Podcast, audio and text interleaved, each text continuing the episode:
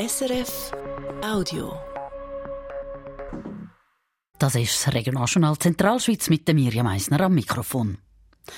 Der Marco Odermatt ist heute einisch mehr der grosse Sieger im Weltcup Riesenslalom.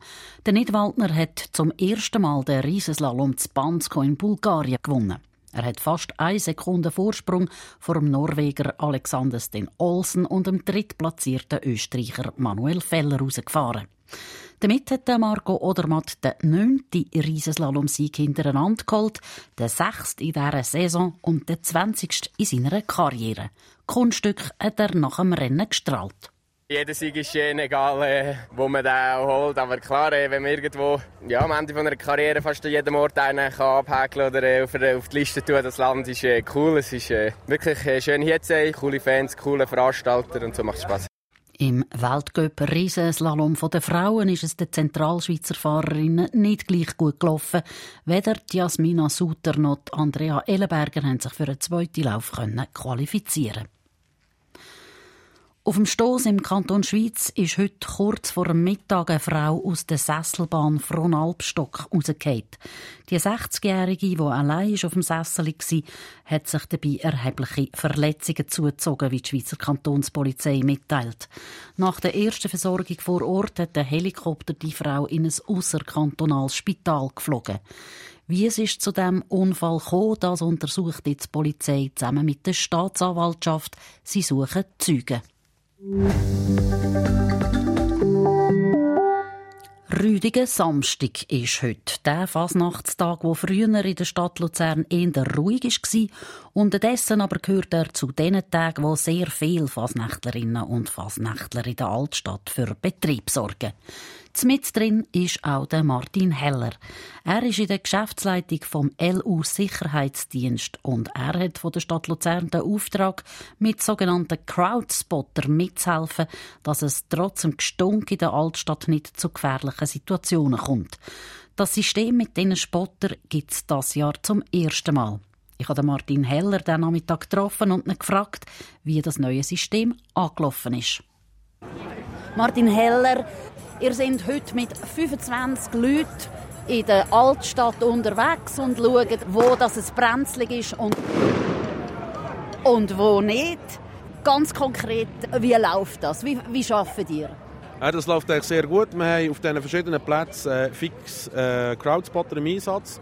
Die rapportieren eigentlich über eine App rapportieren in uns, in die Zentrale, wie viele äh, Leute, wie, wie dicht die Plätze sind und ist die Dichte konstant abnehmend oder zunehmend wo man heikle Situationen hat, wo zum Beispiel ein Wagen nicht so dort steht, dass der Fluchtweg nicht frei ist. Und dort tun wir dann nachher die entsprechenden Massnahmen einleiten, wo man äh, kann in Zusammenarbeit auch mit der Luzerner Polizei nachher aufrechterhalten Und Massnahmen einleiten heisst was? Was können Sie machen? Das könnte eben äh, ein Einbahnsystem sein, wo man kann die ganzen Sachen wieder entlasten kann, dass dort nicht noch mehr Leute eindrücken. Oder es können auch Sperrungen sein, aber das, ist, das, ist, das tut man äh, gemäß Sicherheitskonzept nachher, äh, in Absprache natürlich auch mit der Luzerner Polizei entscheiden. Das System haben Sie am Donnerstag das erste Mal ausprobiert. Wie ist es angelaufen? Ja, Donnerstagmorgen eben Kappelplatz sehr gut angelaufen. Es hat äh, gut funktioniert. Äh, wir haben nachher, gerade nach der Tagwache äh, den Rüsteg gesperrt, weil sich dann nachher das Ganze so ein unter den Eck sammelt. Also gesperrt heisst nicht, dass keine Leute mehr durch können. Man hat einfach aus der Altstadt aus die Leute immer können laufen dass der Fluchtweg frei ist. Das hat man in den anderen Jahren auch schon gehabt, nur an den Öben natürlich, an den, an den vier Öben. Das hat sehr gut funktioniert. Der Rothaussteg per se ist bekannt, dass der in der Fasnacht zu gewissen Zeitpunkten einfach nur einseitig begehbar ist. Jetzt Ihre Crowdspotter sind zu Fuß unterwegs, zivil unterwegs. Wie reagieren die Fasnächtlerinnen und Fasnächtler, wenn ihr kommt und sagt, äh, ihr dürft jetzt da nicht mehr durch? Ja, also Crowdspotter, die nicht sperren, die, die, die wirklich die ganze Zeit nur das Spotten machen. Für Sperren haben wir nachher uniformierte äh, Sicherheitsfachkräfte. Was wir bis jetzt festgestellt haben, es gibt, es gibt immer ein paar, die das nicht so toll finden, oder? dass man jetzt muss den Umweg machen muss. Aber grundsätzlich ist bei den Leuten die Erkenntnis da, es ist eng im 2023 und es ist gut, dass etwas gemacht wird. Und wir haben nie irgendwie ein Problem gehabt. Oder das eine verbale Diskussionen, wo das geht, wenn die Leute eingeschränkt werden. Oder? Aber unser oberstes Ziel ist eigentlich auch wirklich, dass wir die Einschränkungen für die Fasnächtler möglichst gering behalten können weil es soll noch Fasnacht sein, oder? Jetzt ist Samstagabend, es werden Haufen Leute in die Altstadt kommen. Was erwarten Sie für heute Abend? Ja, wir erwarten sicher heute, dass, dass mehr Gäste vom Land oder von der ganzen Schweiz werden da in die Stadt kommen. Und das wir jetzt laufend beobachten. Wir hatten letztes Jahr hat man, glaube ich, um 65'000 Leute gehabt. Äh, am Samstag das Wetter ist gut. Wir erwarten, dass die Dichten auf diesen Plätzen werden zunehmen. Und was erwarten Sie jetzt für heute Nacht? Ja, die Nacht geht nicht so lange. Am 11 Uhr ist fertig grundsätzlich. Ja. Aber wir erwarten, dass wir eventuell gewisse Sperrungen werden müssen, äh, in Betrieb nehmen und die Einbahnsysteme einführen. Und sonst, wir lassen das auf uns zukommen. Der Martin Heller vom LU Sicherheitsdienst, der mit sogenannten Crowdspotter dabei mithilft, dass es an der Fasnacht in der Stadt Luzern nicht zu brenzligen Situationen kommt. In der Fasnachtszeit zeigen wir jeden Tag das Treiben an der Fasnacht aus einem anderen speziellen Blickwinkel. Das Konfetti vom Tag. Heute geht es auf Altishofen im Kanton Luzern, wo morgen der traditionelle Fasnachtsumzug mit Wagenbaugruppen, Guggenmusiken und Schulklassen stattfindet. Um die 60 Nummern laufen das Jahr am Umzug mit.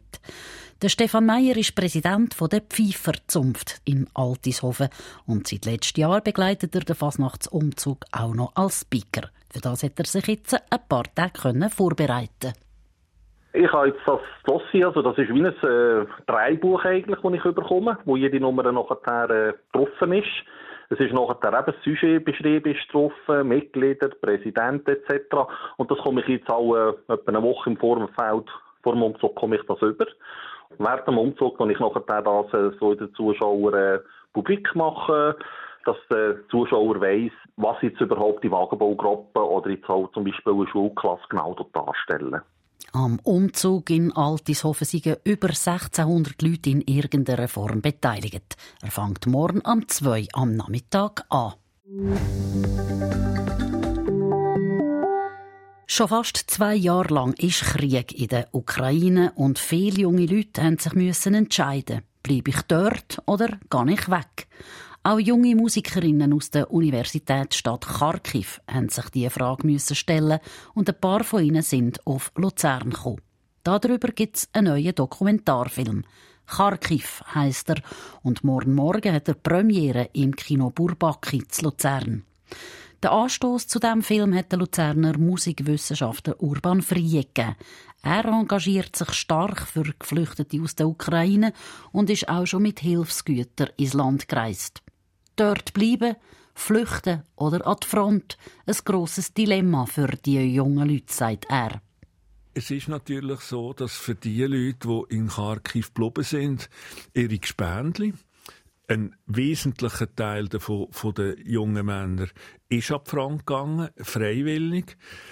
Ein ebenso grosser Teil ist geblieben in Kharkiv und hat äh, eben mit den Geigen, also mit denen, ich sage es jetzt, Waffen, ja, wo sie haben, ähm, dort äh, weiter geschafft, Konzerte gegeben während dem ganzen Beschuss in den Metrostationen und ein anderer Teil ist geflüchtet. Und ich glaube, es, all die drei Teile sind ungeheuer wichtig. Der Urban Frie ist morgen Abend unser Sonntagsgast im Regionaljournal Zentralschweiz. Dann erzählt er darüber, wie wichtig das Musik und Kultur auch im Krieg ist und wieso das er sich so fest engagiert. Der Film Kharkiv vom Filmemacher Beat Bieri hat morgen am Morgen am 11. Uhr Premiere im Kino Burbaki zu Luzern und wird dann dort noch einiges zeigt in einer Woche wieder am Sonntagmorgen.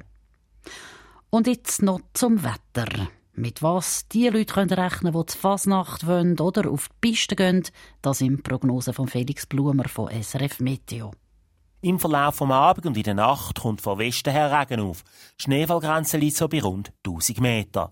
Morgen geht es dann oft bewölkt weiter, besonders am Morgen fällt noch ein Regen. Die Schneefallgrenze liegt meistens so zwischen 900 und 1200 Meter rein. Der Tag durch ist es zwar meistens bewölkt, aber weitgehend trocken, bevor am Abend neue Schauer aufkommen, das mit einer Schneefallgrenze um 1000 Meter herum. Morgen Morgen zeigt das Thermometer das Küsnacht 4 Grad und Seisillen oben 3 Grad. Am Nachmittag werden dann bei kräftigem Wind auf den Gipfeln der Voralpen sogar Sturmböen rund 10 Grad erwartet.